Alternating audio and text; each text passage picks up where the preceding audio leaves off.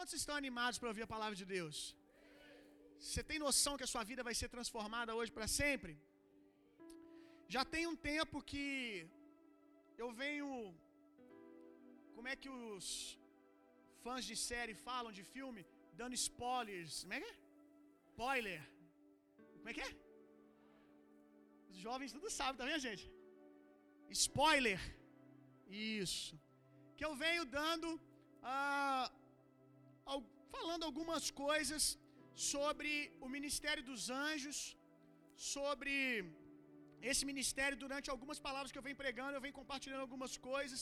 Já tem um tempo que eu estava com desejo de ensinar para vocês algumas coisas que Deus tem me ensinado sobre os anjos e nós vamos fazer isso hoje.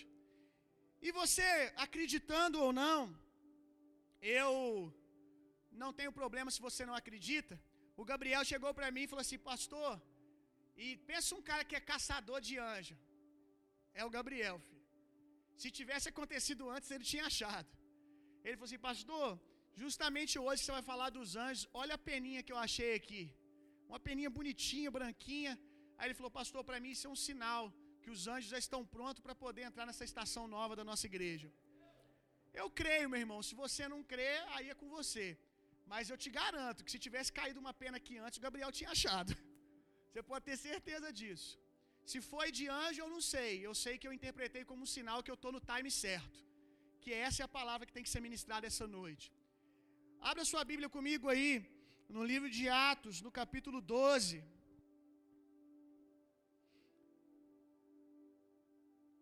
Se eu fosse dar um tema para essa mensagem hoje, seria um novo nível. Amém? Eu creio que nós vamos desfrutar de um novo nível nessa transição da nossa igreja. Não só um nível de um espaço novo, mas uma dispensação nova do poder de Deus. Atos dos Apóstolos, capítulo Atos dos Apóstolos, capítulo 12, verso 12 ao 17. O que está acontecendo aqui? O apóstolo Pedro, o apóstolo Pedro foi preso por pregar o evangelho e de repente ele está na cadeia e um anjo visita ele. Por que, que eu estou te contando isso? Para que você perceba o quanto a ação dos anjos era parte normal na vida da igreja. Era normal a interatividade da igreja com os anjos, não só da igreja, mas quando a gente vai para a velha aliança, a gente vê os anjos interagindo com os homens diversas vezes. Eu não vou ler todos os textos de Atos dos Apóstolos ou ah, das cartas, aonde nós vemos relatos de aparição de anjos no meio da igreja, mas eu vou ler alguns aqui, você vai perceber que são muitas aparições. E se era normal para a vida da igreja primitiva, por que não para nós? Nós somos a mesma igreja, meu irmão. Ou mudou alguma coisa? Se mudou, não deveria ter mudado. Olha isso aqui. Pedro vai preso e o anjo vai lá libertar Pedro. E a gente vai ler aqui os momentos logo após a sua libertação da prisão por meio do anjo. Logo depois de ser liberto, olha isso aqui. E considerando ele nisto, foi à casa de Maria, mãe de João, que tinha por sobrenome Marcos, aonde muitos estavam reunidos e oravam. E batendo Pedro à porta do pátio, uma menina, uma menina chamada Rode saiu a escutar. E conhecendo a voz de Pedro, de alegria, de euforia, né? Ela ficou tão agitada que Pedro estava liberto ali do outro lado da porta, que ela não abriu a porta, mas correndo para dentro, anunciou que Pedro estava à porta. Disseram-lhe os irmãos que estavam orando, estava tendo um, um, um tempo de oração lá, que era inclusive pela soltura de Pedro mesmo. Está e disseram-lhe: Está fora de ti. Mas ela afirmava que era ele. E diziam: É o seu anjo. Mas Pedro perseverava em bater. E quando abriram, viram-no e se espantaram. O que está acontecendo aqui? Pedro, ele começa a bater na porta. A irmã Rod, que quer dizer rosa, A irmã Rosa, para ficar mais contextualizado, né? É, não é uma piada, gente, é porque quer dizer rosa mesmo, tá? Nem tudo que o pastor fala é piada. A irmã Rosinha, e pior que não é nome de irmã do ciclo de oração, gente. Agora que eu peguei a revelação, tem coisa que não muda, né, gente? Se você conhecer uma irmã rosa na igreja, você pode ter certeza, ela faz parte do time de oração da igreja. É um legado. Se você nasce com o nome de Rosa. Ai, tá vendo? Eu tive que fazer uma piada. Ah, meu Deus. Vamos lá. A irmã Rosa, ela corre lá para abrir a porta. Ela estava orando, estava lá no, no manto, todo mundo de mãozinha dada, orando. Bateram a porta, ela largou a mão, foi lá na porta.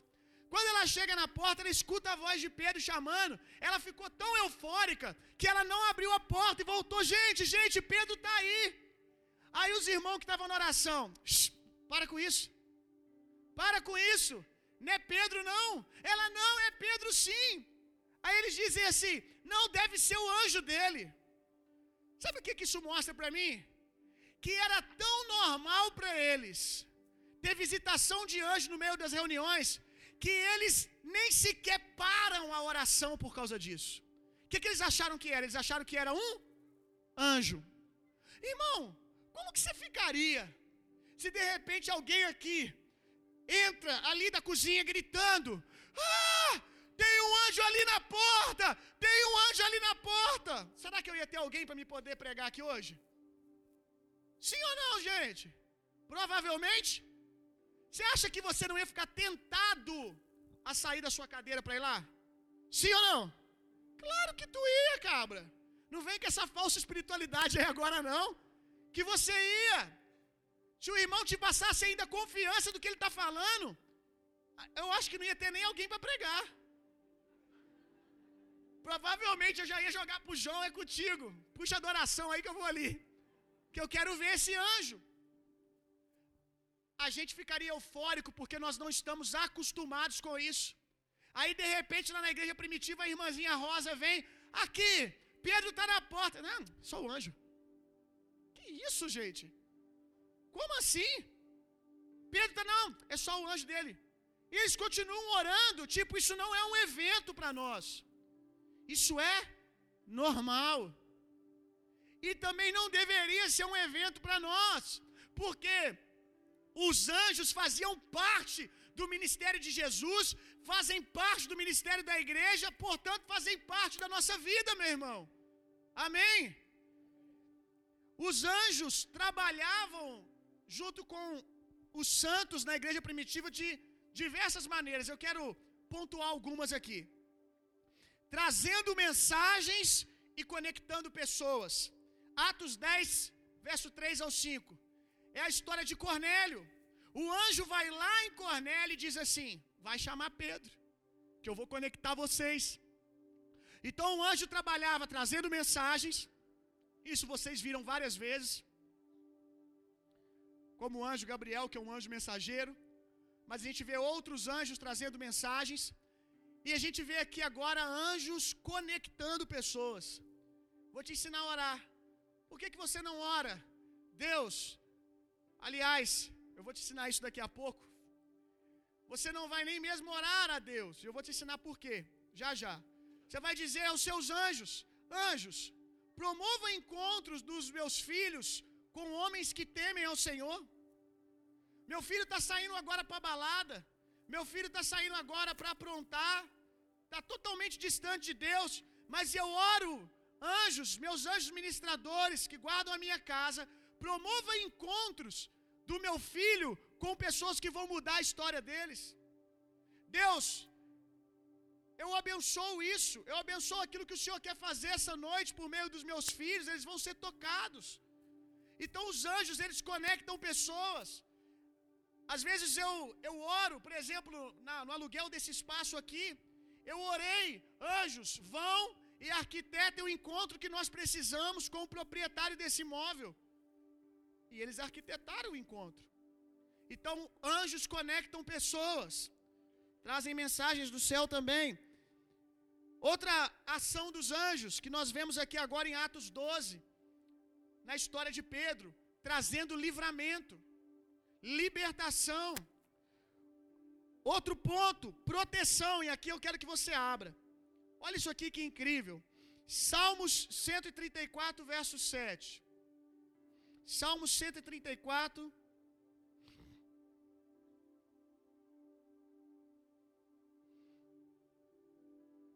Salmo 134. 34, desculpa, Salmo 34. Salmo 34, verso 7. O anjo do Senhor acampa ao redor daqueles que o temem e os livra. Quantos aqui temem ao Senhor? Amém? Então os anjos estão acampados ao seu redor e te dando livramento durante o seu dia, coisas que você não vê. Algumas coisas que acontecem com a gente no decorrer do nosso dia, a gente fica com a pulga atrás da orelha. Quem já passou por coisas assim?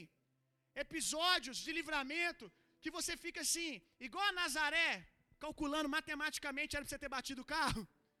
Você fica assim: como eu não fiz isso? Eu sou muito bom em fazer besteira.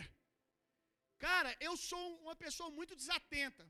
Se tem, se tem uma pessoa que, eu, que dá trabalho para os anjos, sou eu, meu irmão. Desde a minha infância.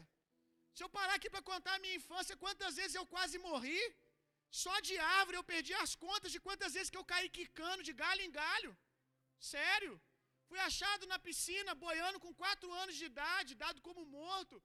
Peguei meu velotral uma vez, atravessei a rua. O cara do caminhão de cimento foi virar, entrou dentro do quintal da casa, derrubou o muro da casa da pessoa. É, é esse nível aí de infância, meu irmão. Você acha que um anjo dá conta? É muito trabalho que eu já dei e eu sou muito desatento, eu dou ainda. Várias vezes durante o meu dia acontece alguma coisa que eu tenho que parar. E eu digo, não vi nada, mas eu sei que aconteceu alguma coisa aqui. Uau, cara! Como que eu não fiz essa lenha? Matematicamente falando, era para ter dado problema isso aqui. Mas o anjo, na velocidade da luz, trouxe o livramento. Tem coisas que a gente percebe, mas tem livramentos que vão acontecendo durante o seu dia que você nem vê. O mérito é de quem? É do amor de Deus por você. Mas quem trabalha? Os anjos estão trabalhando para guardar você, porque você é amado por Deus. Outro texto, 1 a, a João 5,18, diz que aqueles que são de Deus, o diabo não pode tocar. Por que, que o diabo não pode tocar? Lembra o que eu disse semana passada? O que, que o salmista diz? Bondade e misericórdia me cercam. Bondade e misericórdia estarão comigo todos os dias das minhas, da minha vida. Eu creio, meu irmão, que bondade e misericórdia, meu irmão, do Senhor está com você, e ela é manifesta por meio dos anjos, com as suas asas guardando você na sua entrada e na sua saída. Aonde você vai, você está guardado, porque aqueles que são de Deus, o diabo não pode tocar. Diga o diabo não tem autoridade, poder para tocar na minha vida, na minha família, porque nós somos filhos de Deus. Aleluia. Judas, capítulo 1, verso 9, narra uma batalha de Miguel e o diabo pelo corpo de Moisés. Só que Moisés já estava morto. Quanto vale um homem de Deus?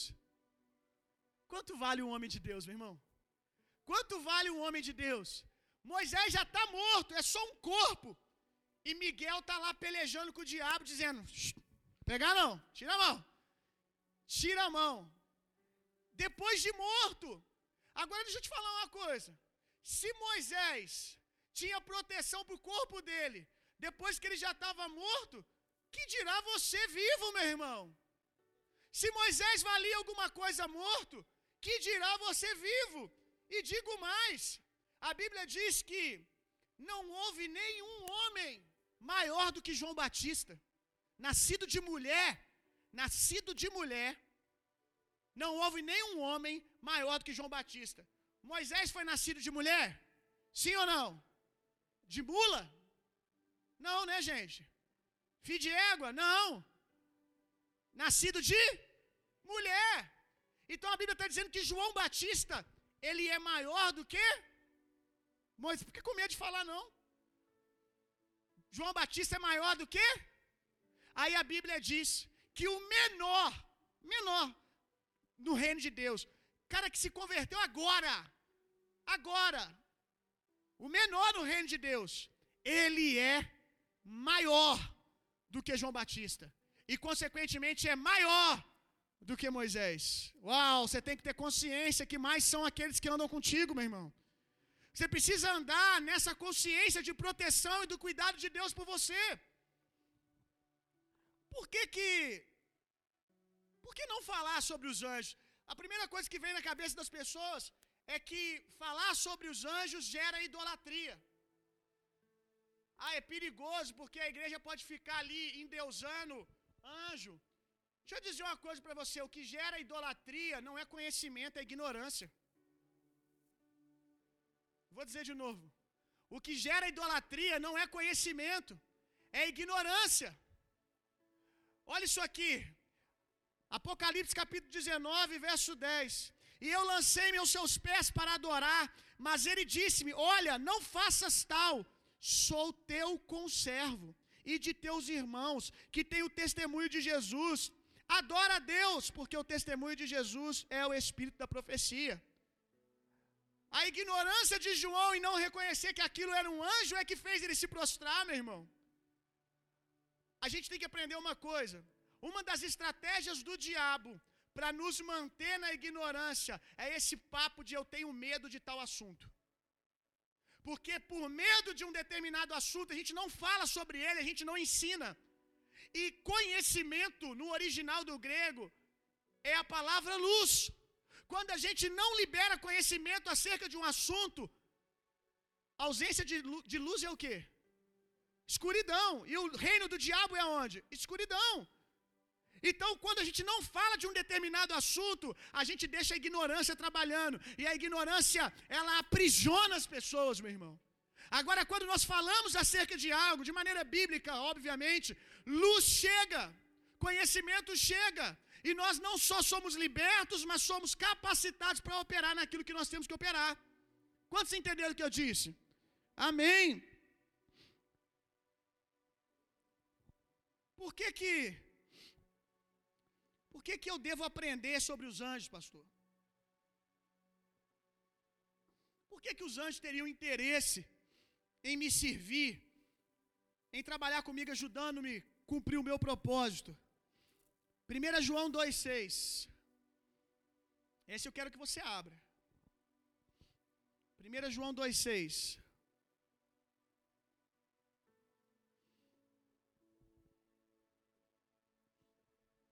Aquele que diz que está nele, quantos aqui estão em Jesus? Aquele que diz que está nele também deve andar como ele. Como que Jesus andou? Os anjos serviram Jesus, sim ou não? Sim. Os anjos serviram Jesus durante o período dele de jejum, de maneira explícita a gente vê, mas serviram Jesus durante todo o ministério dele. Eu vou te provar daqui a pouco. Então, por que que eu devo aprender sobre os anjos? Porque Jesus era servido pelos anjos. E se eu estou nele, eu tenho que andar como ele andou. Jesus é o modelo, não é a opinião de teólogo tal, fulano tal. Jesus é o modelo. E quando eu olho para Jesus, ele exerceu o ministério dele sendo servido pelos anjos. Então, se eu quero ter o mesmo sucesso ministerial que Jesus teve, que a igreja primitiva teve, eu preciso receber o ministério com todo o pacote. Deixa eu te dizer uma coisa, meu irmão. O corpo de Jesus aqui na terra foi servido pelos anjos. E se ele não for servido agora, é responsabilidade sua. Porque quem que é o corpo de Jesus aqui agora? Quem é o corpo de Jesus aqui agora? Eu e você. Então, meu irmão, nós temos a, a, a responsabilidade de continuarmos do jeito que sempre foi. Deixa eu ler mais um texto com você. Hebreus capítulo 1, verso 14.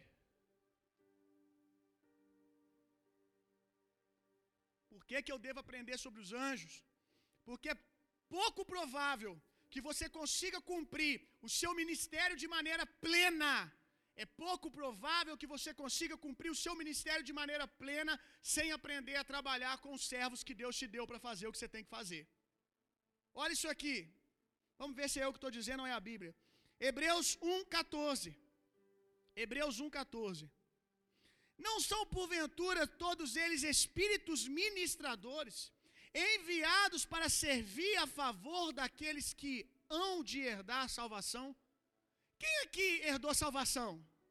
Então a Bíblia diz que os anjos são seres trabalhadores, servos para esse tipo de gente que foi salvo. O que, que é servo, gente? Servo é alguém que. É isso mesmo. Serve alguém que. Então por que, você não bota eles para trabalhar? Servo é para servir. E todo servo tem um Senhor. Olha o senhorio dos anjos. São, porventura, todos eles espíritos, espíritos ministradores enviados para servir a favor. Servir quem? Aqueles que hão de herdar a. Ah, peraí. A Bíblia está falando quem é o Senhor dos anjos enquanto eles estão de serviço aqui na terra. Quem é o Senhor dos anjos? Eles foram enviados para servir quem, gente? Os santos. Se eles servem os santos, quem é o Senhor dos anjos? Quem é aqueles que coordenam as manobras dos anjos aqui na terra? Aqueles que são salvos. Eu vou te provar isso, fique tranquilo. Embora eu acho que já deu para você entender. Mas eu vou dar mais base. Olha que coisa linda. Meu irmão, é tolice. É tolice você rejeitar aquilo que Deus já nos deu. Aqui não diz que Deus vai dar. Porque nós já fomos salvos, amém? Salvação já aconteceu para nós. Então, se salvação já aconteceu para nós, já está dado. Então é tolice você não usar. Deus já deu, já colocou aí à sua disposição para você desenvolver o seu chamado e o seu ministério. Os céus, meu irmão, os céus estão abertos. Os anjos já foram enviados, eles não vão ser, não, eles já foram. Você gostando de anjo ou não, eles estão aí. Você gostando de anjo ou não, eles estão aí agora. Está lotado de anjo aqui. Como eu disse, eu acredito. Aí é o que eu acredito. Parei para estudar as escrituras para poder afirmar isso. Mas eu acredito que, no mínimo, cada cristão tem dois anjos tomando conta deles. É o que eu acredito. Ah, pastor, eu acredito que é um. Não, problema teu. Cada um seja feito conforme a tua fé. Amém? Se é dois, é dois. Eu, se, é, se é um, é um para você. Eu acredito que é no mínimo dois. E se você for um cristão hardcore, se você for um cristão que está cumprindo o ministério de Jesus, que, que, é o ministério de Jesus? Desfazer as obras do diabo. Se você está andando por aí desfazendo as obras do diabo, aí você tem um time. Porque Jesus ele diz isso. Ei, ei, ei, Pedro, para. Pedro, você acha que eu sou brabo mesmo? Pedro, se eu quisesse, eu oraria o Pai aqui, milícias de anjo, um exército de anjo desceria aqui. Por quê? Porque Jesus já andava com um time de anjos servindo ele. Porque ele estava desfazendo as obras do diabo, meu irmão. E eu acredito que cada um de vocês aqui tem pelo menos dois. Então esse lugar aqui está lotado de anjo. Tem uns caras aqui que dá trabalho, então tem uns caras que tem 5, 10, 15, 20 que dá trabalho. Então tem muito anjo aqui, e anjo gosta de trabalhar, porque eles foram, cham foram chamados para isso. Então, querido, entenda isso, eles já foram enviados. A gente leu aqui acima, em Hebreus. Ou você usa, ou você fica aí nessa tolice de não trabalhar com os anjos, não cumpre seu propósito de maneira plena. Eu sei que uma pergunta paira na sua cabeça. Nós podemos falar com os anjos e dar direções a eles.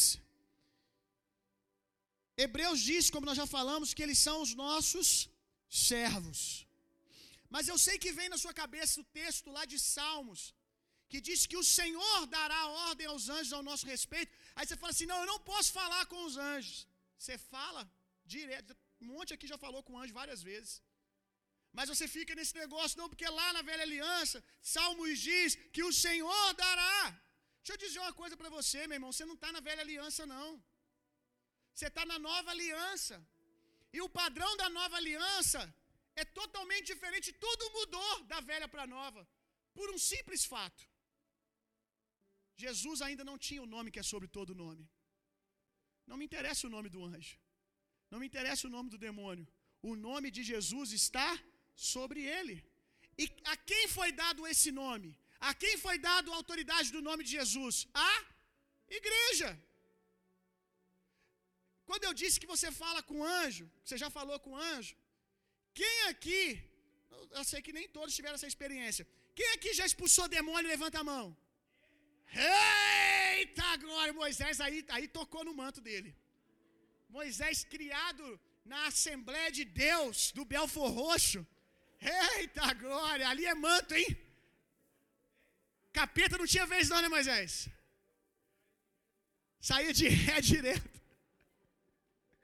Ah, Jesus. Levanta a mão de novo quem já teve a experiência de expulsar demônio. Agora levanta a mão quem, além da experiência de expulsar demônio, talvez você não expulsou demônio, mas essa aqui você já deve ter tido. De você ter falado a uma manobra do diabo que você estava vendo na sua família. Você falou: Satanás, tira a mão da minha família. Levanta a mão. Quem que já orou assim? Diabo, larga minha família. Diabo, larga isso, larga os meus negócios. Enfermidade, vai embora. Quem que já fez isso? Ah, então vocês não falam com anjo, não. E demônio é o quê? Demônio é o quê? Fada. Demônio é o quê? Fadinha? Vampiro do crepúsculo? Lobinho do crepúsculo? Demônio, demônio é anjo, gente. Vocês tudo já falaram, só que vocês falaram com a pior parte. É interessante que a gente tem uma facilidade de não ter problema. Ninguém aqui, ninguém aqui, em sã consciência, vai chegar diante de uma pessoa endemoniada e falar assim: Pera aí que eu vou ali orar e falar com Deus. É assim que você faz? Quando alguém cai endemoniado, você vira para ela e fala assim: Os dois obreiros aí segura forte, porque eu vou ali orar para Deus libertar essa pessoa. Você fica aqui, Deus, Criador dos céus e da terra, detentor de todo o poder, Deus, expulsa esse demônio. É assim que a gente faz? O padre Quevedo, talvez. Vocês não fazem assim. Vocês vêm cheios de autoridade para o demônio e digam: em nome de Jesus, sai. Por quê? Porque vocês acreditam que o nome de Jesus está sobre todo o nome de qualquer espécie. O nome de Jesus está sobre os anjos. Ele deu um nome. A Bíblia diz: ele foi feito um pouco menor do que os anjos e Deus o exaltou. Uh! Aleluia! Olha o lugar que Jesus está, meu irmão, acima de todos os anjos. A gente não fica, ah, é, peraí que eu vou fazer um jejum, daqui a pouco eu volto. Ou então, né, segura aí que eu vou fazer uma campanha para depois eu voltar aqui e expulsar esse demônio. Você expulsa na hora. Você não, não pensa duas vezes, porque você crê que há uma autoridade do nome de Jesus. Então os anjos que estão com você, meu irmão, estão loucos para se submeter ao mesmo nome. Só que eles você não vai expulsar, eles você vai convidar. Em nome de Jesus, trabalhem comigo, fiquem à vontade aqui. Vamos desenvolver esse ministério. Eu tenho aprendido, alguns meses eu tenho feito isso. Eu saio de casa, eu saio de casa eu falo com os anjos. Anjos, são muitos, eu não sei quantos ainda, mas eu sei que o nível de trabalho é grande. Um de vocês aí, tira a dedanha aí e alguém fica. Fica cuidando do meu filho, fica cuidando da minha esposa, enquanto eu vou. Às vezes eu entro no avião, isso já faz há muito tempo. Eu falo, anjo, senta na asa aí. Senta na asa aí, vambora. Eu estava conversando com um jovem essa semana, e ele falou comigo assim, pastor, eu, às vezes à noite, eu tenho tido assim sonhos aonde o diabo vem e me, e me, tenta me aprisionar na cama e eu fico me sentindo sufocado. Falei com eles: vou te ensinar um segredinho meu. Vou te ensinar um segredinho meu. Primeiro que você tem que ir dormir numa consciência de justo. O justo, a Bíblia diz que ele deita e dorme. Aleluia. O Senhor cuida do justo. Primeira coisa, uma mentalidade de justo. Que muitas vezes o que dá espaço para o diabo agir é o lugar de acusação que está na sua mente durante o dia. Na hora que você dorme, essas acusações, essas condenações, meu irmão, dão lugar para o diabo ficar te lançando dados inflamados, te atribulando. A segunda coisa, depois de ter uma consciência de justo, é o que eu faço. Eu deito na minha cama e às vezes eu viro para o lado e falo: Olha, anjos, enquanto eu estava acordado, eu estava podendo crer, falar agora eu vou dormir. O, o, o turno de trabalho é de vocês. Enquanto eu durmo aqui, vocês trabalham. Quando eu estou acordado, se um dado inflamado do maligno vem, o que, que eu faço? Está repreendido, sai fora, Satanás. Esse pensamento é seu, não é meu, não. Eu não sou isso que você está falando para mim. É assim que a gente lida com os pensamentos do diabo, com os dardos. Mas e quando eu estou dormindo, que eu não tenho o controle do meu sono? O que, que eu faço? Anjos, monta a guarda aí. Monta a guarda aí, me serve durante a noite. Aí eu falei com o Giovanni, falei, Giovanni, se acordar de manhã e você ainda tiver uma noite difícil, você vira para o anjo e fala assim: péssimo trabalho, hein? Eu faço isso. Se a minha noite for atribulada, eu viro na cama e falo assim: péssimo trabalho, hein? Se eu tivesse acordado, seria melhor. Que isso, gente? Eu durmo um pouquinho. Não pode suportar nem um pouquinho comigo. Eu durmo um cadinho. E tenho essa noite difícil. Vamos lá, vamos trabalhar. Os anjos estão aí para isso, para servir a mim, para servir o Giovanni, para servir o Lucas, para servir a Débora, para servir todos vocês. Agora dê trabalho para eles, meu irmão. Aleluia. Então nós estamos na nova aliança, meu irmão. Na velha aliança eles não tinham um nome que é sobre todo nome. Nós estamos em outro contexto. João, capítulo 1, verso 47 ao 51.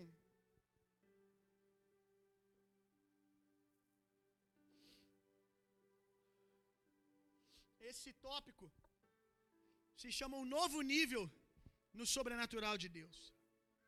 Um novo nível no sobrenatural de Deus.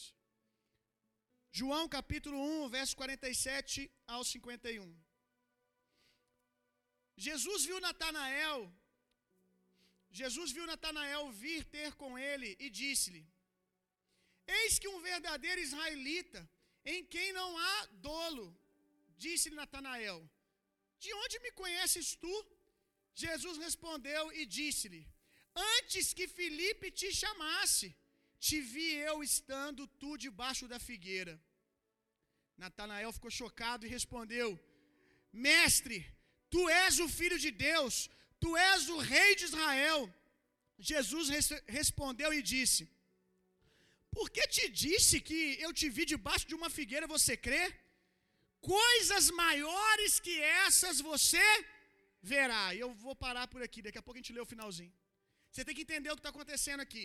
Flávio Josefo, que um, foi um judeu muito estudioso, ele nem era convertido, mas ele foi um historiador muito importante que catalogou muitas coisas sobre a igreja, muitos episódios do ministério de Jesus, que às vezes não estão nas escrituras, mas algumas curiosidades. E Flávio Josefo ele diz que quando Jesus fala para Natanael, eu te vi debaixo da figueira, e Natanael fica chocado, porque Natanael fica de cara. Uau! Como assim? Que você me viu debaixo da figueira? Flávio Josefo ele diz que Natanael ele tinha a idade de Jesus. Natanael tinha a idade de Jesus. E lembra que quando Jesus nasceu, houve uma ordem para que se matasse todos os homens primogênitos. Quantos lembram disso? Como Natanael tinha a mesma idade de Jesus, Jesus, a família dele foi embora, se escondeu. Mas a família de Natanael não fez isso. E conta Flávio Josefo que quando Natanael era só um bebezinho e os soldados romanos estavam chegando para matar a criança, a mãe de Natanael escondeu ele debaixo de uma figueira num buraco de folhas. Colocou ele ali e os soldados passaram. Por isso que Natanael fica, cara, tu não era nem vivo. Aliás, tu era um bebezinho. Tu era um bebezinho, como é que você sabe disso? Como é que você sabe dessa história? Ele fica chocado. O que, que é isso? É um dom espiritual. Qual dom que é esse? Aqueles que já me ouviram falar dos dons, sabem que esse dom é o dom de palavra de conhecimento que é você de maneira sobrenatural ter uma informação que de maneira natural era impossível você ter. Então Jesus ele tem uma palavra de conhecimento. Ele se move num dom e ele vê o passado de Natanael. Então Jesus está falando aqui, cara, por que você viu? Por que você viu eu fluir com uma palavra de conhecimento? Você fica assim, chocado? Porque você viu eu fluir com esse dom, que é um dom muito comum na nossa casa. Por isso que eu disse sobre esse tópico ser um novo nível no sobrenatural de Deus. Esse dom é um dom muito comum, graças a Deus, aqui na vida da nossa igreja. Muitas pessoas aqui já tiveram palavras de conhecimento uh, muito específicas. A gente tem, por exemplo, um vídeo na internet, se você quiser ver, do momento que a gente tem uma palavra de conhecimento sobre uma menina que chama Luísa. A gente saiu da base em oração e fomos até o shopping para encontrar uma Luísa. E quando a gente chega no shopping, a gente encontra uma Luísa lá. Eu vou resumir aqui a história, mas é uma loucura. A gente encontrou uma Luísa que só foi, nem era de juiz de fora, ela parou em juiz de fora só naquele momento para ir no shopping. A gente estava lá bem na hora e encontramos ela de maneira sobrenatural. Palavra de conhecimento. Quantas palavras vocês já tiveram? Só que Jesus está dizendo, rapaz, não fica, não fica abismado com isso não. Coisas maiores vocês vão ver. Que coisas maiores são essas, gente? Se a gente está vivendo esse nível dos dons, qual é o nível que Deus quer nos levar? Qual é o nível que Jesus diz que é depois dos dons? Ele vai dizer. Olha isso aqui. Coisas maiores do que essa você verá. Disse-lhe, na verdade, na verdade, Jesus dá ênfase. Na verdade, na verdade vos digo, que daqui em diante verás os céus abertos e os anjos de Deus subindo e descendo sobre a cabeça do filho do homem. Jesus está dizendo: existe um outro nível, Natanael. Você não viu nada ainda. Existe o nível dos anjos. E você vai começar a ver isso, Natanael. Você vai ver os anjos descendo e subindo sobre a minha cabeça. E deixa eu dizer uma coisa para você: Jesus morreu? Jesus morreu? Jesus está vivo? Parece que você não tem tanta certeza. Jesus está vivo?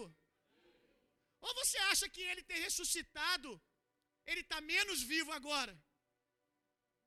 Jesus está tão vivo quanto ele estava naqueles dias andando em Jerusalém, quando ele disse isso para Natanael? Jesus está tão vivo quanto naquele dia, sim ou não? Ou ele tem menos poder agora? Ou ele é menos Jesus agora? Jesus está vivo, meu irmão. E Jesus disse: Um portal se abriu sobre a minha cabeça. Os anjos descem, porque eu sou um, um, uma pista de pouso para os anjos aqui na terra. Eu sou a conexão do céu e a terra, Natanael. O mundo sobrenatural vai ficar à vontade no mundo natural, Natanael. Só que eu quero te fazer uma pergunta: se Jesus está vivo, Jesus está vivo na terra por meio de quem? Quem aqui é corpo de Jesus? Não, não, quem aqui é corpo de Jesus? Então os anjos descem e sobem na sua cabeça, meu irmão. Não, não, não. Eu devo estar pregando em, em outro idioma, não é possível. Você é corpo de Jesus, sim. Assim como ele andou, aqueles que estão nele devem andar.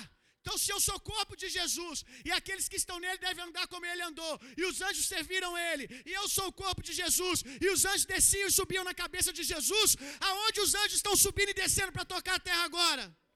Por meio de você, meu irmão. Esse nível está disponível, e aí, quem topa? Amém. Quem topa isso? Aleluia. Os céus estão abertos, meu irmão. Nós deveríamos ser a pista de pouso dos anjos. Aonde você chega, a glória de Deus chega com você. Os céus estão abertos, meu irmão. Deixa eu dizer uma coisa para você. Nós precisamos andar com um pouquinho mais de consciência da presença de Deus. A gente se converte sai do natural para o sobrenatural, mas continua pensando como um homem natural. Quer desenvolver um ministério que é espiritual. A Bíblia diz que ninguém aqui tem ministério. Nós somos cooperadores do ministério de Cristo. O ministério que exercemos é o ministério de Jesus e ele exerceu de maneira sobrenatural. Então, quem é você para pensar que você vai conseguir continuar esse ministério de maneira natural? Se ele se iniciou de maneira sobrenatural, o modelo é o mesmo, meu irmão. É o mesmo. Os céus estão abertos agora. Pastor, não parece estar para mim.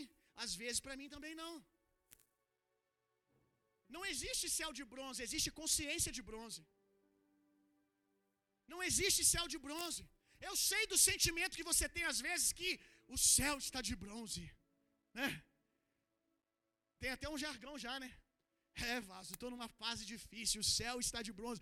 Aí tem a música, né? As minhas orações não passam nem do teto. Estou na prova. Os céus estão cerrados. Os céus estão fechados. A porta que Deus abre, alguém pode fechar? Sim ou não? A Bíblia diz que ele abriu as comportas do céu sobre Jesus.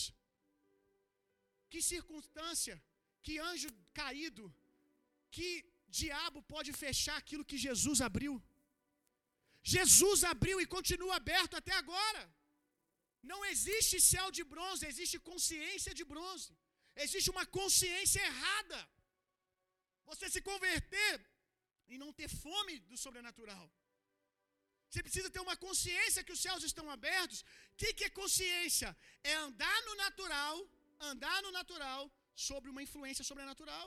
É eu fazer as coisas que eu tenho que fazer no natural, mas com uma consciência que o sobrenatural ali é mais real do que o natural. A gente está tão acostumado com esse mundo que esse mundo já prega para nós. E a gente começa a andar, a gente faz vai para o trabalho, vai para a escola, vai para a faculdade, vai para a academia, e a gente faz isso como todo outro, todos os outros homens fazem, sem esperar nada, porque nós estamos no automático. Consciência da presença que manifesta a glória de Deus é você chegar num lugar aonde pessoas normais vão e você vai ali para malhar, você vai ali para jogar bola, você vai ali para poder ir para faculdade, mas você tem a consciência do mundo espiritual que o mundo espiritual é mais real do que o mundo natural. E com essa consciência você vai ter discernimento de espírito muitas vezes para manobrar os anjos, para orar no nome de Jesus, para mudar circunstâncias, para liberar a palavra. Muitas vezes os dons não se manifestam em você, não é porque Deus não quer, Deus quer. Ele subiu aos céus e Deus deu dom aos homens, está dado já, está aí. São presentes de Deus para nós, o Espírito Santo quer tocar nas pessoas. Mas muitas vezes você não tem a experiência porque você anda com uma consciência natural demais. Falta de vez em quando você acordar de manhã e dizer: Deus, o que você quer fazer hoje? E aí, anjos, vamos aprontar alguma coisa hoje? Que nem o Pink o cérebro. Virar para os seus anjos: o que, que nós vamos fazer hoje? Nós vamos dominar o mundo. Ninguém aqui, né? Passou já, né? Ninguém que assiste mais, né? Gente, quem já assistiu o Pink e o cérebro aqui? Poxa, a piada foi tão ruim assim, então? Pô, foi bacaninha. Vira para os seus anjos e o que, que nós vamos fazer hoje?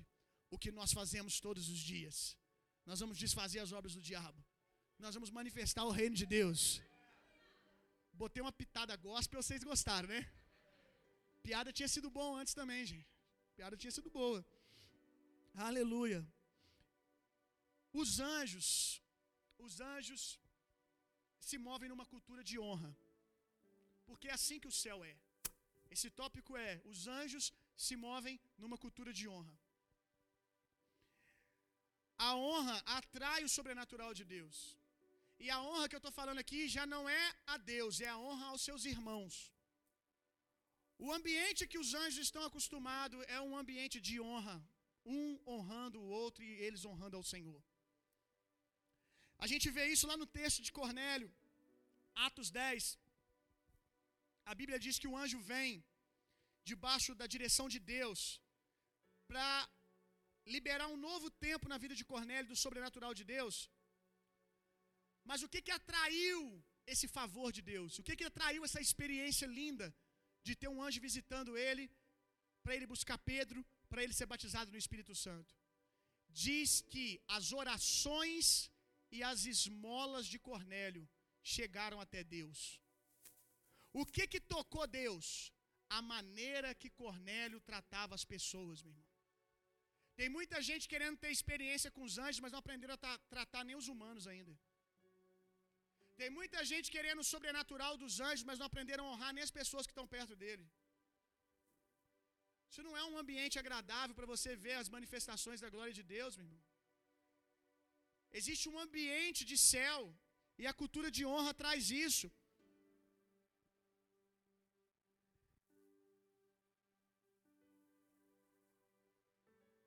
Os anjos estão aí para quê?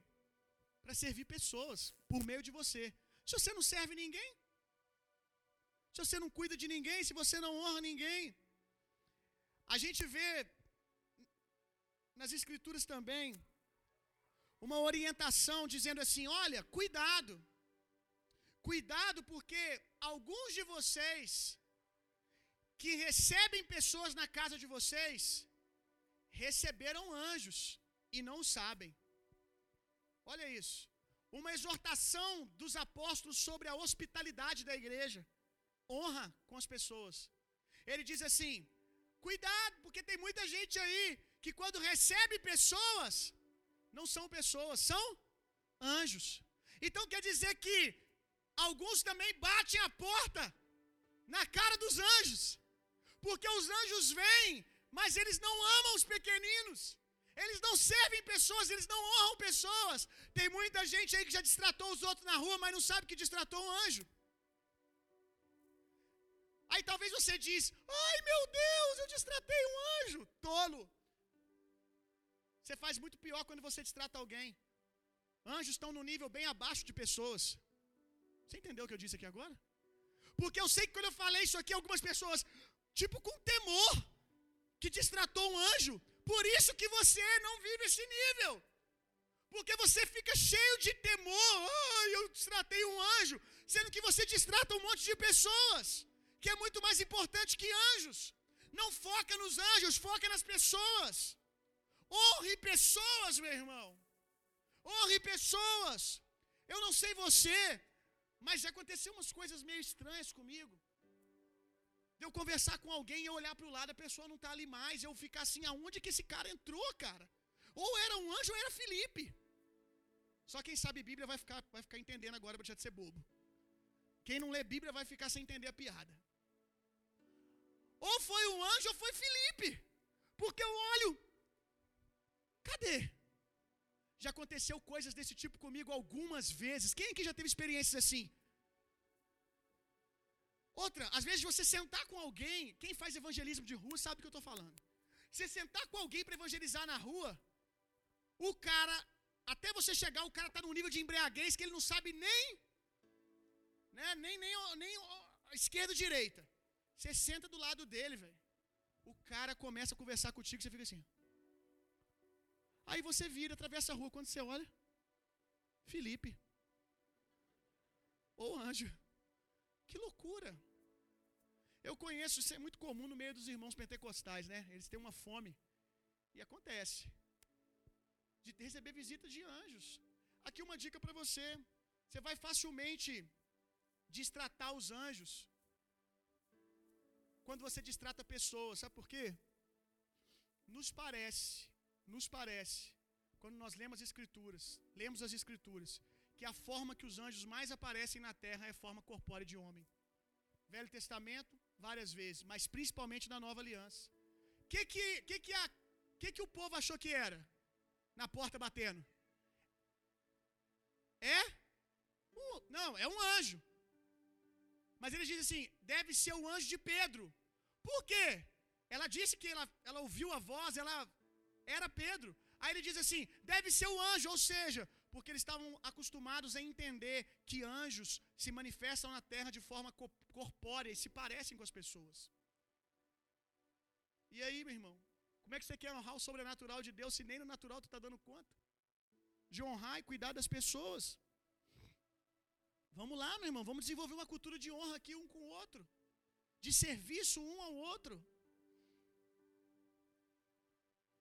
Gênesis 19, verso 8, tem uma narrativa de uma história que a maioria de vocês conhecem. A história de Ló. Deus decide, pega isso aqui é forte demais, cara. Deus decide destruir Sodoma e Gomorra, mas vai poupar Ló. Como que Deus vai lá livrar Ló, gente? Por meio de anjos. Por meio de anjos.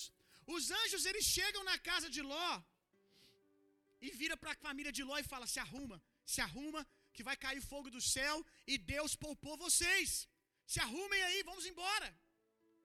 Aí, o povo da cidade de Sodoma e Gomorra era tão depravado, tão depravado, que quando eles viram que aqueles homens eram anjos, por mais que eles tinham forma corpórea, de alguma maneira dava para perceber que eles eram anjos, talvez eles eram fortes, brilhantes, alguma coisa assim. Eles viram que eram seres espirituais que estavam dentro da casa de Ló. A ideia dos pervertidos. Traz esses homens para cá para que a gente se deite com eles. Olha isso, meu irmão.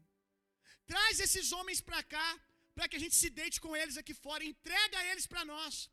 A ideia de Ló, da maioria dos cristãos, a ideia de Ló, fica com as minhas filhas virgens. Eu tenho filhas virgens, fica com elas e poupe os anjos. Tem muita gente aqui entregando a família em nome do sobrenatural. Tempo para você pensar. Tem muita gente aqui em nome de ministério entregando a família. Tem muita gente aqui em nome de experiência com Deus, já perdeu tudo. Já perdeu as pessoas. Ló, ele prefere os anjos. Você acha que Deus ficou empolgado com isso? Conhecendo Deus hoje em Jesus como nós conhecemos, você acha que Deus ficou empolgado com isso? Nossa, Ló, como você é um homem respeitoso com os anjos. Ele entregou a família dele. E quantos de nós, tantas vezes, entregamos a nossa família porque queremos o ministério, porque queremos o sobrenatural. Deu para entender, irmãos? Forte isso, né? Aleluia. Nós estamos falando sobre a cultura de honra dos anjos. Na verdade, do céu, que é que nós vivemos também. Anjos, eles são instrumentos, nós já aprendemos, para servir as pessoas. Outro erro, e isso não é só sobre anjos que eu vou falar agora, não. É sobre dons, sobre qualquer manifestação sobrenatural. Um erro que nós cometemos é que porque nós queremos curar pessoas, não porque as pessoas sejam curadas, mas para a gente ter mais uma boa história para contar. O problema, eu sinto que a gente não vive um nível mais hard dos dons. Porque os dons, eles não passam muito do seu nível de amor. Porque a Bíblia diz que Jesus se movia em íntima compaixão. Que, que era o combustível do sobrenatural no ministério de Jesus? O que, que dava velocidade e força na manifestação do sobrenatural? Amor. Então, se você ama pouco, você vai ter pouca manifestação dos dons. Então entenda isso, meu irmão. Se você quer ter experiências que eu sei que nós queremos esse nível porque está na Bíblia, nós queremos. Mas nós precisamos primeiro, primeiro, agora, decidir elevar o nosso nível de amor pelos perdidos. Elevar o nosso nível de amor pelos nossos irmãos. Melhorar o combustível melhorar o combustível, meu irmão. Porque os anjos estão aqui para isso, para servir pessoas. Aí tem gente que já está aqui, ai meu Deus, pastor, dá três chaves aí para trazer os anjos. Dá... Não tem como trazer o que já está aí. Dá, dá, dá, uma dica, pastor, de como fazer isso, fazer aquilo. A gente quer apostila para tudo. Cultura do reino de Deus, tudo se move em cima de um fundamento, amor. Tudo se move sobre esse fundamento, meu irmão. Para de pedir o sobrenatural de Deus para você ter o que postar, para você ter o que contar. Nós, como cristãos, gostamos de ter boas histórias que testemunham Jesus. Aleluia! Glória a Deus, sinais e maravilhas são testemunhos de que Jesus está vivo. Nada errado nisso. O problema, quando é a sua motivação, não é mais a próxima cura para que alguém volte são para casa porque você se coloca no lugar do aleijado, você coloca no lugar daquele que tem câncer, e você diz: Não, eu sinto a dor dele, ele não pode permanecer assim. Cristo já levou sobre si todas as enfermidades. Aí você ora por ele. Ou porque, opa, ai, cadeira de roda, cadeira de roda. Essa figurinha eu não tenho. Vamos construir mais um testemunho. Uau, isso aqui vai, isso vai jogar meu ministério num outro naipe. As mídias vão ficar loucas. Os meus amigos vão me respeitar. Se arrependa disso, meu irmão. Se arrependa disso. Vamos focar no fundamento. Vamos amar e honrar as pessoas. E o céu vem. Na verdade, ele se manifesta. Porque já está disponível. Quantos entenderam o que eu disse? Coloque de pé no seu lugar.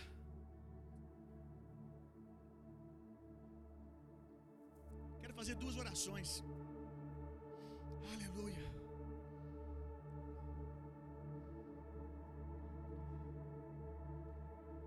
Nunca, nunca, nunca, nunca se distraia com o mover. Se apaixone pelo dono do mover, amém? Isso tem uma coisa que eu oro, meu irmão. Ai, como eu tenho eu tenho agradecido a Deus por isso, porque eu vejo o Senhor sempre me abençoando nesse sentido. Deus, que nunca falte lágrimas dos meus olhos, paixão pelo teu nome. É muito bom você orar por alguém ser curada, a pessoa ser curada. Eu já orei por uma pessoa no leito de hospital, em estado terminal de câncer, câncer no corpo todo, e ela voltar para casa em uma semana. Eu já vi perna crescer, eu já vi uma, uma moça surda de um ouvido, inclusive foi lá em Leopoldina, uma moça surda de um lado do ouvido, conhecida por toda a igreja, que era surda. Eu colocar as mãos sobre ela ser curada. Uau, é muito gostoso, meu irmão. É muito bom. É delicioso, a gente se sente ativado, cumprindo o nosso propósito. Mas nada é como agora. Eu estava no louvor aqui, com meu filho no colo, olhando para Deus, meu rosto cheio de lágrima, sem nenhum motivo de tristeza, só porque eu sou sendo tocado pelo amor de Deus. Fome de Deus, meu irmão.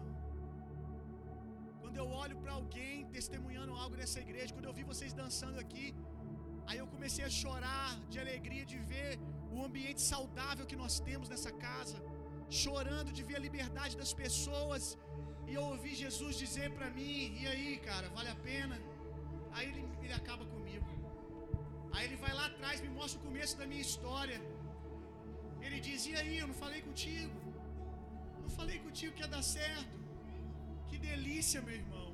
Eu olhando por vocês quebrantados na presença, às vezes eu olho um de joelho aqui que eu sei a história. Eu sei de onde veio. Eu sei aonde estaria se não fosse Jesus. Eu vi o que Deus fez.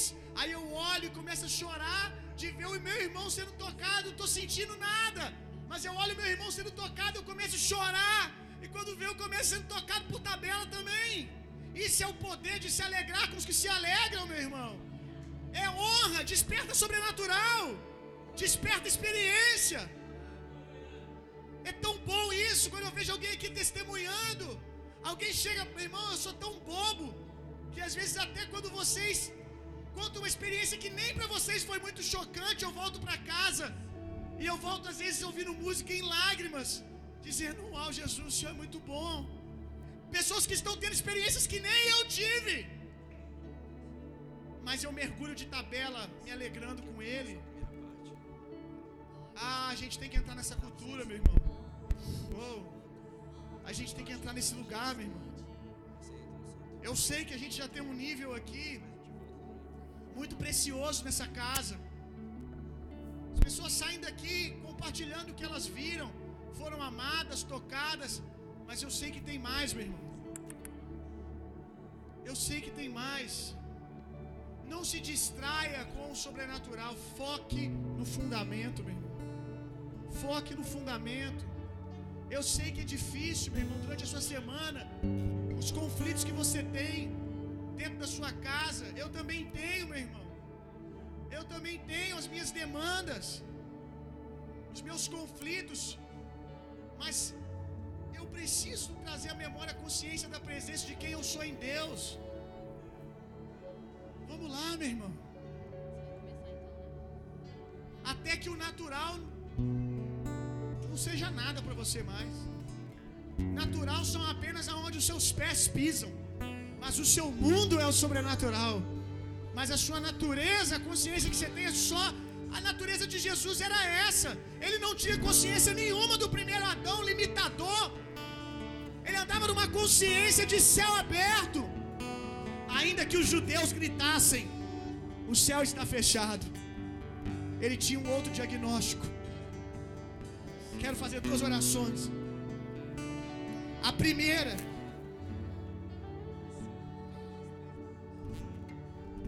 em segunda Reis, não precisa abrir. Segunda Reis 6:14. É a narrativa da história de Eliseu com o seu moço, que eu falei um pouco alguns dias atrás. Eliseu e o seu moço, eles se veem cercados pelo exército inimigo.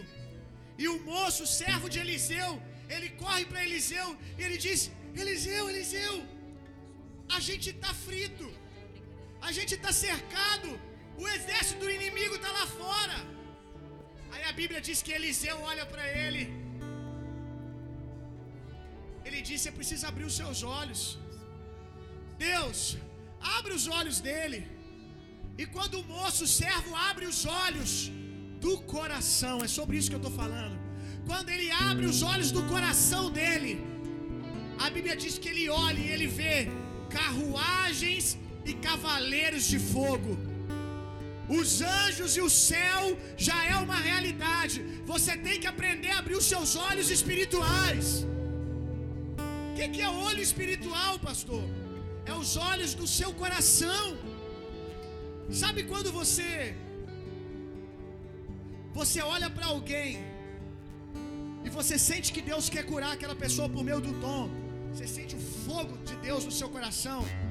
E você se vê orando por aquela pessoa. Quem aqui já teve visão, sonho, visão durante o dia? Você está orando e de repente você vê algo acontecendo. Uai, você não viu com seus olhos naturais. É isso que é ver com os olhos do seu coração. Os anjos aparecem de forma corpórea. Eu acredito nisso. Há pessoas que já viram anjos de forma corpórea, com o olho aberto. Eu tive uma experiência, meu irmão. Durante o seminário, alguns aqui nunca ouviram isso. Eu tive uma experiência de Jesus entrar no meu quarto. Eu não vi com os olhos do meu coração. Eu vi com os meus olhos abertos. Com esses olhos que se Jesus não voltar, a terra há de comer. Eu vi com os meus olhos abertos. Eu estava na minha cama orando em línguas, de repente eu vi uma forma de luz corpórea entrar dentro do meu quarto andando. Eu não vi cor de pele, eu não vi cor do cabelo. Eu vi uma forma corpórea. Eu estava acordado, cara. Eu não bebo. Amém? Eu sei que eu vi, meu irmão. Entrou pela fresta da porta. Eu na minha cama não conseguia mexer. E ele veio até a beirada da minha cama, colocou a mão no meu peito e ficou orando em línguas. Uau, meu irmão! A linguagem do céu. Ele não falou português, ele não falou hebraico. Ele ficou orando no espírito com a mão no meu peito. De repente ele tirou a mão e saiu pela porta. Quando ele saiu, eu desgrudei da cama e fui correndo. Eu lembro que eu fiquei andando dentro da casa do seminário, igual do, do seminarista, igual doido. Cadê você? Cadê você? E pessoas já viram anjos. Mas, meu irmão, isso não é importante. Se você aprende a ver com os olhos da fé, com os olhos do seu coração, com os olhos do seu homem interior, você nasceu de novo, cara, e continua dominado por esses olhos naturais. Você nasceu de novo e continua limitado àquilo que os seus ouvidos naturais podem ouvir, as frequências que o seu ouvido ouve. Ah, meu irmão, você não sabe o que é que você está bebendo da presença e você começar a ouvir um som que ninguém está ouvindo. E você olhar, está ouvindo, está ouvindo, não, mas eu estou ouvindo. Ouvi os anjos cantando, ouvi o céu adorando. O que é você estar tá num lugar e você começar a sentir um cheiro e ninguém está sentindo, só você. O perfume da presença. Para de andar limitado pelos olhos naturais, meu irmão. Decida enxergar pela fé. Diga ao menos eu quero crer. Diga, Senhor, eu quero crer. Me ajuda. Eu quero viver isso. Minha primeira oração é para que você aprenda a ser guiado pelos seus sentidos espirituais, pelo seu ouvido que você não toca, pela sua narina que você não toca, pelos olhos que você não consegue pegar, que estão aí dentro de você, do seu homem interior. Em nome de Jesus, eu oro, como o apóstolo Paulo orou em Efésios. Abra os olhos do nosso coração. Oh, vamos lá, Senhor. Abra os olhos do meu coração. Ilumina os olhos do meu coração. Que as escamas que o príncipe desse mundo colocou no coração de alguns aqui caia. Em nome de Jesus. Eu oro para que você comece a ver pela fé, a sentir pela fé. Palavras de conhecimento vão poder alcançar você porque você crê. Palavra de profecia, você vai ver membros que precisam ser curados. Você vai ver braço, você vai ver pulmão diante de você. Às vezes, eu estou orando e começo a ver um pulmão. Aí eu, meu Deus do céu, que isso? Aí o Espírito Santo fala: tem uma pessoa com problema no pulmão, ora por ela. Às vezes eu vejo perna, que coisa louca. É, é a sua vida, meu irmão. É a sua vida, você se acostumou com algo menor que isso. Às vezes eu ouço frases, às vezes eu vejo frases, mas os meus olhos naturais estão vendo você, mas algo dentro de mim, uma impressão interior, um sentimento espiritual, uma visão espiritual, ilumina os olhos do nosso coração, Espírito Santo. Destrava, destrava em nome de Jesus a nossa percepção espiritual. E a segunda coisa que eu quero orar para essa nova fase que nós vamos entrar. Escuta o que eu estou te falando, meu irmão. É uma estação. Uh! Você não faz ideia o que vem por aí. A segunda coisa que eu quero orar. Aí sim, pelos seus sentidos naturais. O apóstolo Paulo ele diz: consagre o seu corpo a Deus. Consagre o seu corpo a Deus como sacrifício vivo.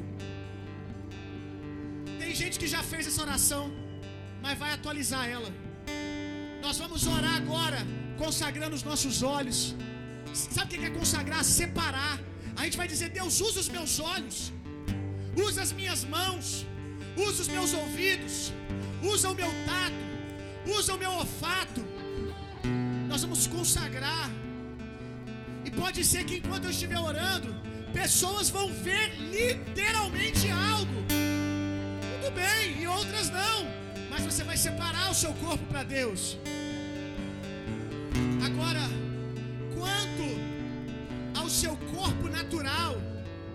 Se você passa tempo se enchendo das coisas podres da terra, vai ficar difícil você ver coisas espirituais. Irmão, a Bíblia diz: coloque os seus pensamentos nas coisas do alto. E você fica vendo um monte de porcaria, assistindo um monte de porcaria, botando a sua mão onde não devia.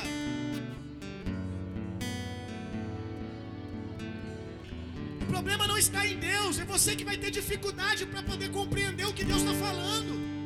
Então, com a mente tão perturbada, se livra dessas coisas da terra que te mantém na terra.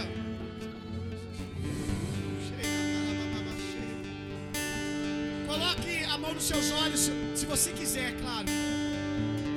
Nós consagramos os nossos olhos ao Senhor. Consagramos os nossos olhos ao Senhor. Usa a nossa visão. Usa a nossa visão. Nos mostra as pessoas que o Senhor quer alcançar.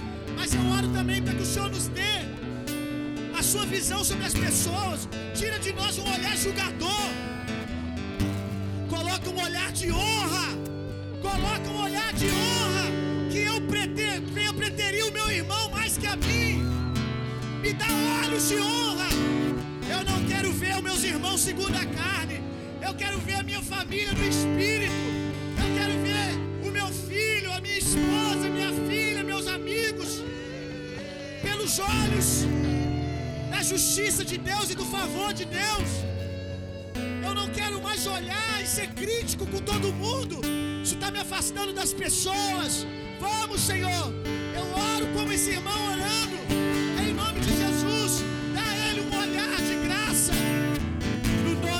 Jesus.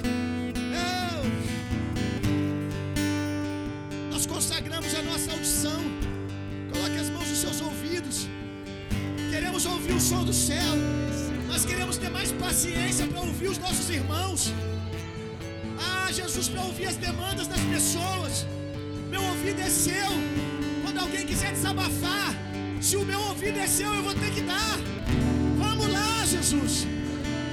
Consagro os meus ouvidos ao Senhor. Eu consagro os meus ouvidos para ouvir palavra. Chega, chega de ficar colocando meus ouvidos diante de tanta coisa ruim. Eu não quero dar o meu ouvido para as pessoas que maldizem. Eu não quero dar o meu ouvido para as pessoas que perseguem as outras. Os meus ouvidos são teus. Eu quero ouvir o que o Senhor ouve. Eu quero ouvir o que o Pai está dizendo, como Jesus ouvia.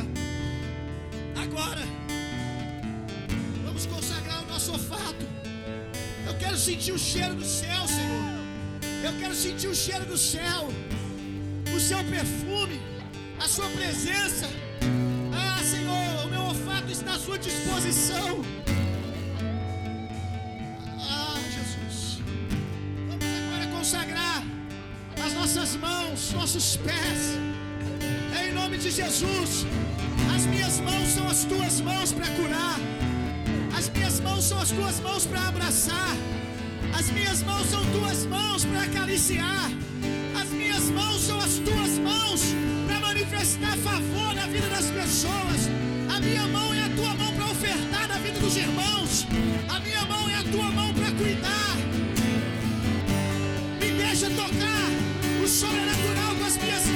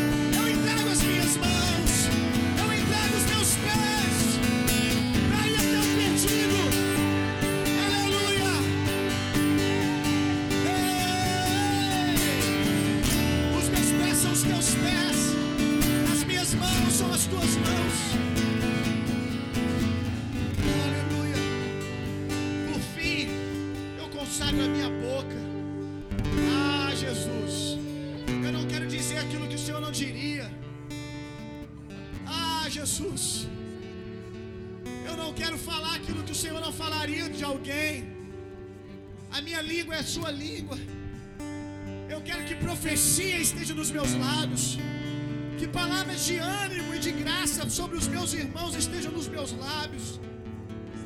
Eu quero falar como o Senhor fala, Senhor. Que não se encontre palavra torpe nos meus lábios.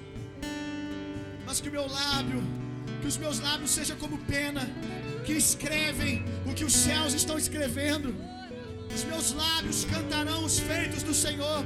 Os meus lábios cantarão a grandeza do teu nome. Os meus lábios proclamarão a tua palavra.